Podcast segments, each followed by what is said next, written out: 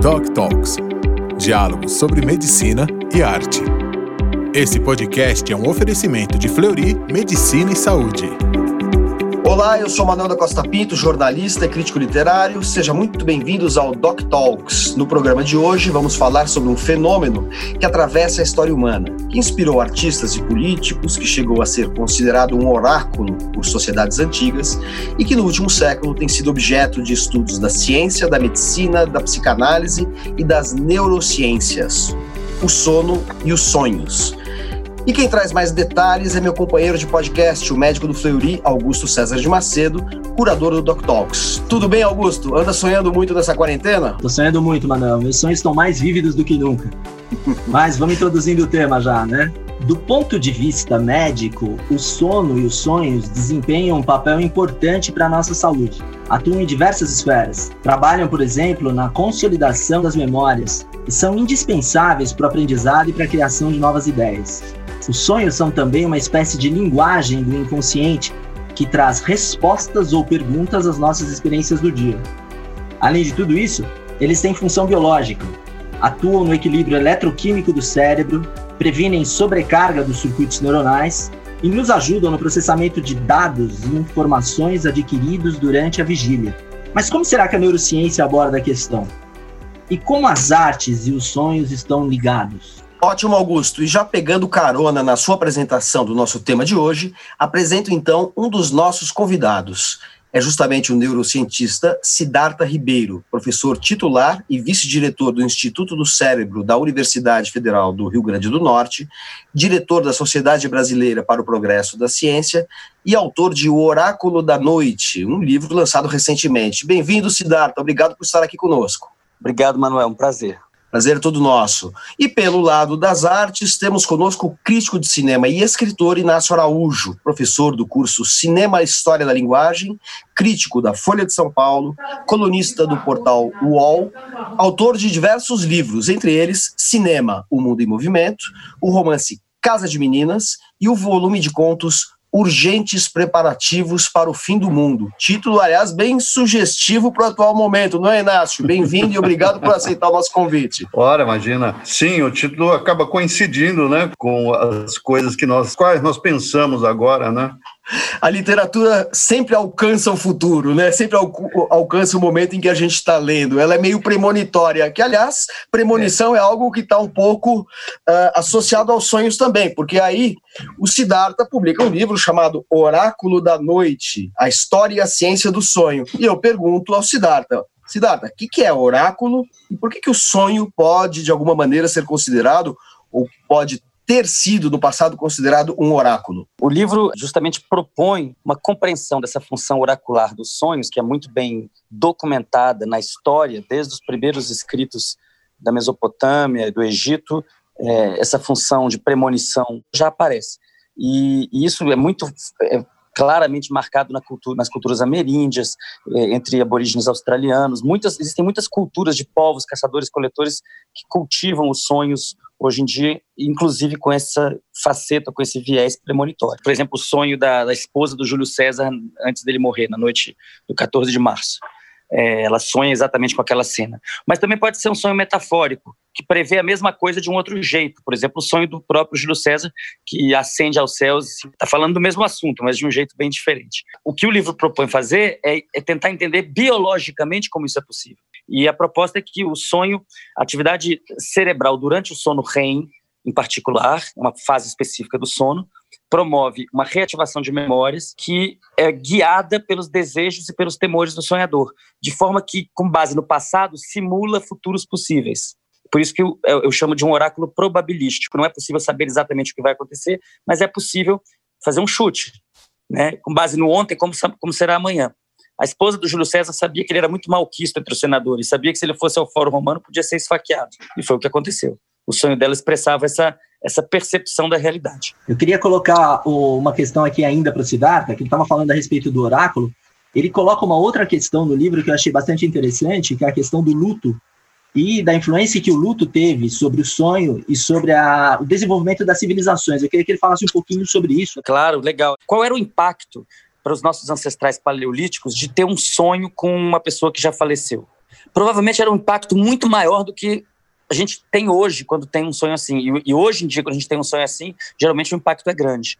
Por que, que o impacto era maior? Por duas razões principais. A primeira é que eles não tinham uma teoria sobre o que aquilo era. Eles não, não pensavam, ah, isso deve ser atividade elétrica passando no meu cérebro porque eu estou em sono REM e foi tem muita acetilcolina sendo liberada. Não era nada disso que eles pensavam. Eles pensavam que aquilo só podia ser, evidentemente, uma outra realidade tão real quanto essa que é a interpretação dada pelos ameríndios, que é a interpretação dada pelos aborígenes australianos, e era a interpretação dada durante a antiguidade toda por quase todos os povos. Tá? Então, é, é, a primeira coisa era estar diante de uma realidade paralela. A segunda coisa importante é que quando você sonhava com uma pessoa que já tinha morrido, seu pai, sua mãe, seus avós, você não estava simplesmente sonhando com aquela pessoa e tendo saudade. Era mais complicado, era mais profundo. Por quê? Porque o conhecimento não era abstrato, ele não estava em livros, não era conceitual, ele era um know-how, ele era um saber fazer. Era o, como é que você faz uma arma eficaz? Isso tem a ver com como é que você bate pedra com pedra. Isso era um jeito de fazer que você aprendia com os seus parentes. Então, quando você sonhava com seus parentes, você, na verdade, estava sonhando com o conhecimento. O conhecimento era incorporado, estava no corpo e no, e, no, e no, fazer das pessoas. Então, quando você sonhava com seus parentes mortos, estava, na verdade, tendo um sonho que era como acessar uma biblioteca. E eu argumento no livro que isso foi uma maneira pela qual a gente foi acumulando rapidamente muita cultura. Nós passamos milhões de anos acumulando cultura bem devagar, nossos ancestrais hominídeos. E, de repente, a gente começou a acumular cultura muito rápido. Isso deve ter tudo a ver com a narração dos sonhos ao despertar. Os sonhos são um espaço para criatividade, então é um lugar onde não só você acumula cultura, mas você transforma a cultura. Então, é, eu, eu, faço esse argumento, que o acúmulo cultural explosivo, exponencial da espécie humana tem a ver com a saudade dos mortos, que, não por outra razão, se tornaram os primeiros deuses. Né? Os primeiros deuses eram ancestrais misturados com animais. Perfeito. Inácio, o Siddhartha fala desta concretude do sonho, desta realidade paralela representada pelos sonhos. E muita gente fala assim que teve um sonho que assemelhava-se a um filme, né? Parecia que eu estava vivendo dentro de um filme enquanto eu sonhava. Qual é a relação que o cinema tem com o mundo onírico, o mundo dos sonhos? Isso é uma pergunta mais geral para introduzir depois algumas perguntas pontuais sobre ah. diretores que foram mais atentos especificamente a, a, esse universo. Não, eu acho que o cinema tem uma proximidade grande com, com o sonho, que é um filme tal como conhecemos na maioria das, da, das vezes. Não vou falar que é o Godard, por exemplo, mas com muita frequência nós o cinema nos traz uma espécie de sonho socializado, viver uma vida que o Siddhartha uh, chamou uma realidade paralela. Né? Então, o cinema é, de alguma maneira, essa realidade paralela, e desde o início isso foi muito observado por alguns artistas. Né? Muito especificamente, eu acho que os surrealistas foram os primeiros a dar uma, uma atenção muito grande, tanto ao cinema quanto à psicanálise. Né? E acho que não por acaso, porque ambos têm uma, uma relação uh, com o sonho. Né? Olha, vou aproveitar essa sua referência ao surrealismo para perguntar como é que foi a colaboração de um cineasta normalmente vinculado a esse movimento surrealista, é, a colaboração do Luiz Buñuel com um pintor daí explicitamente, claramente surrealista como Salvador Dali. Salvador Como é que se Dali. deu essa parceria entre o, o, o cineasta espanhol Olha. Luiz Buñuel e o pintor espanhol Salvador Dali? Eu, eu, tenho a impressão de que o momento mais, mais uh, marcante uh, dessa colaboração é o Cão Andaluz, que é o primeiro filme do Buñuel. Tem momentos muito interessantes. Para mim, o mais interessante, de longe, é aquele momento em que a, a navalha corta o olho, né? o olho se abre, né? como se a intenção do cinema fosse abrir o, o, os olhos, né, os nossos olhos. Ah, eu concordo com quem diz que o, o, o Buñuel deixa o Dali em seguida porque há um lado de inconsequência na, na colaboração deles. E, e quando o Buñuel faz o Lajidó sozinho, ele, é, me parece que ele é mais sólido como filme, né? já é um filme do Buñuel, né? já tem aquela cara do Buñuel. Perfeito. Siddhartha, e para você, é, que relação há entre o universo das artes, do cinema, da literatura e os sonhos? Toda, né? Até no caso específico do cinema, é, não tem nada mais parecido com um sonho do que um filme é, numa, numa sala escura, né? Eu tenho certeza de que a inspiração para o cinema é uma inspiração dos sonhos. Né? O, o, cinema é o sonho do índio, o cinema é o sonho do, do homem da caverna, da mulher da caverna. Agora, de maneira mais geral, o sono REM e os sonhos não são a mesma coisa, embora, embora sejam concomitantes, ambos facilitam a, a criatividade. E há experimentos feitos em laboratório mostrando isso. Então, é, são muitos artistas, inclusive você citou Salvador Dali, que utilizaram o recurso de, de adormecer e despertar desse sono rapidamente para poder criar. Agora, eu queria, eu queria me, me pegar uma carona no, no, no que veio antes, no que a gente está pensando, da, da, maneira como não é, a arte processa o, o sonho. Às vezes eu, eu, tenho a impressão de que nesse papel uh, premonitório de que o, o, o, Manuel falou, existem alguns casos de, de, de cineastas que trabalham muito a questão uh, premonitória. Quer dizer, se você pega a filmografia do, do David Cronenberg, por exemplo, é impressionante como ele, com muita frequência, está com alguns anos de antecedência, antecipando uh, fenômenos como AIDS, como uh, o nosso mundo, mundo de relações de internet, né, via internet, o mundo dos games, né? Então, todos os filmes dele, ou quase todos, representam muito isso. E eu acho que tem um outro que eu, de que eu queria falar, que é Titanic. Porque Titanic, eu, eu passei a pensar disso depois de 2008, né? Quer dizer, o que é o Titanic? É um mundo maravilhoso, um mundo que só cresce, que só progride, que só enriquece e que de repente vai para o buraco. Né? É, Titanic é isso. Mas por que, que tanta gente se ligou em Titanic? É uma história antiga, uma história de um século atrás. Ninguém mais nem viaja de navio, só faz tem uma história de cruzeiro, mas enfim, uh, não, não é mais aquela aquela a viagem de navio, né? o vapor, como chamavam. Não é mais isso. E, no entanto, aquilo lá eram filas e filas e filas, e você ia lá às duas horas para comprar entrada para a sessão das seis ou das sete, era uma coisa absurda, mas porque talvez todo mundo tivesse a percepção de que alguma coisa muito ruim estivesse para acontecer, a intuição. Né?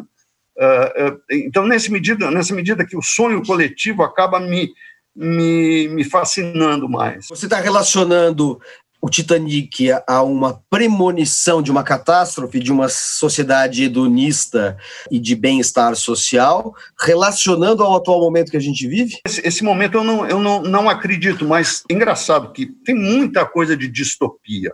Porém, nenhuma que eu conheça anunciou nem de longe alguma coisa parecida com o que nós estamos vivendo. Quer dizer, que uh, uh, supusesse, digamos, um afastamento uh, social uh, mais ou menos radical. E hoje, talvez, Manuel, a gente possa pensar por que, que o terror é um gênero também que tem sido tão cultivado recentemente, tão admirado. Né? Siddhartha pode nos ajudar a compreender isso. Essas obsessões oníricas, Siddhartha, que às vezes eh, se concretizam porque assumem um caráter premonitório, por que, que elas são tão recorrentes? O terror, uh, a ansiedade, a obsessão. Por que, que isso ocorre? O, o, o que, que caracteriza uh, os sonhos em termos de incidência de alguns temas que se tornam mais evidentes, mais recorrentes? Existe uma teoria chamada teoria de simulação de ameaças, que foi é, formulada por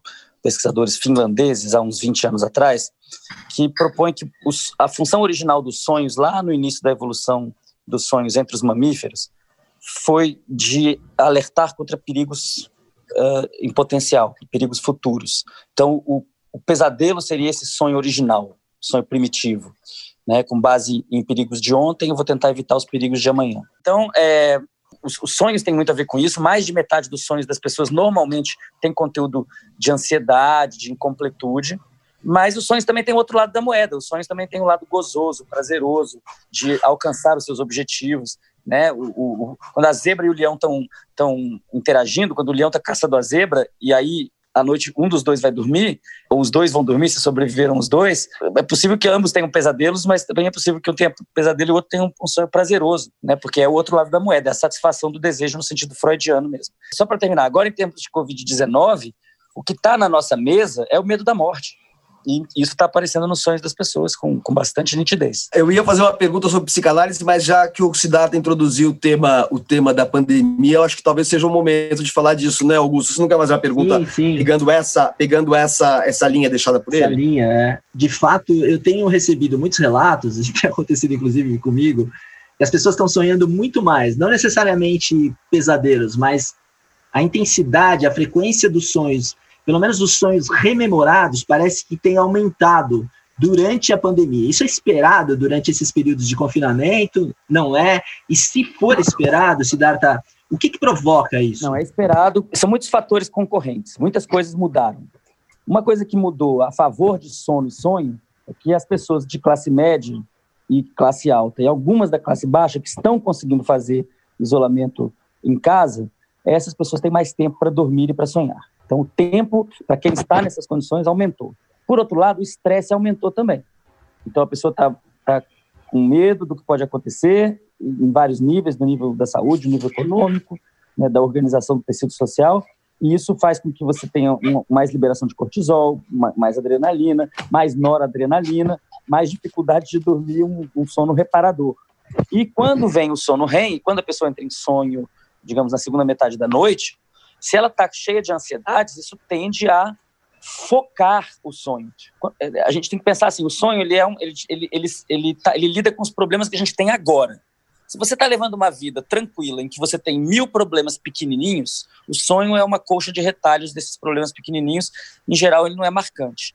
Mas se você está passando por um grande problema, perdeu o emprego, tem câncer na família, tem Covid-19, isso assume uma centralidade, isso organiza, isso foca o sonho. Aí a pessoa pode ter sonhos épicos, né? Sonhos narrativas assim impressionantes, porque aí é quando a, digamos assim, a, a alma começa a se decupar em narrativas e, e, e simulações e, e, desejos e temores que vão de fato atingindo o cerne do significado. Por isso que uma pessoa tem um sonho desses pode ser tão, ela passa às vezes dias assim é, sob o impacto daquele sonho, porque a situação de fato é épica. O Covid-19 é uma coisa épica, de verdade. É, a gente sabe que vários outros cineastas entraram no universo onírico, né, no universo do sonho. Um deles, praticamente, né, muito conhecido por todos, é o Fellini, né? O universo onírico permeia a obra inteira dele.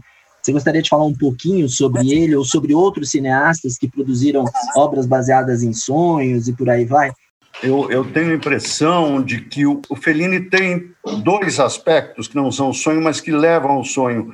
É o circo e a memória. São duas coisas muito, muito centrais na, na, na obra dele e muito ligadas à, à, à imaginação e ao, ao, ao, imaginário. Né? É como se o cinema dele, sobretudo a partir do, do, do 8,5, ele pudesse todo ele, ou quase todo ele, ser um sonho, ou ser sonhos, ou fragmento colcha de sonhos, né, como falou Siddhartha, por vezes, e ao mesmo tempo produzir uma imaginação muito livre. E talvez, e aqui talvez seja o caso do Siddhartha, até que ponto o sonho não é, é uma liberação de, de imaginação. Siddhartha, você concordou com o Inácio em relação a essa liberação de criatividade ou algo parecido, né? Você poderia comentar isso? Eu, eu concordei enfaticamente com, com o Inácio, porque durante o sono REM, que é quando os nossos sonhos mais vívidos acontecem, tem um neurotransmissor em particular, que chama noradrenalina, que está ausente. E ao estar ausente, ele é, isso, isso cria uma permissividade para que a atividade elétrica saia do seu curso normal. Então a gente diz que o sono REM é hiperassociativo, porque ideias que normalmente não iriam juntas começam a andar juntas.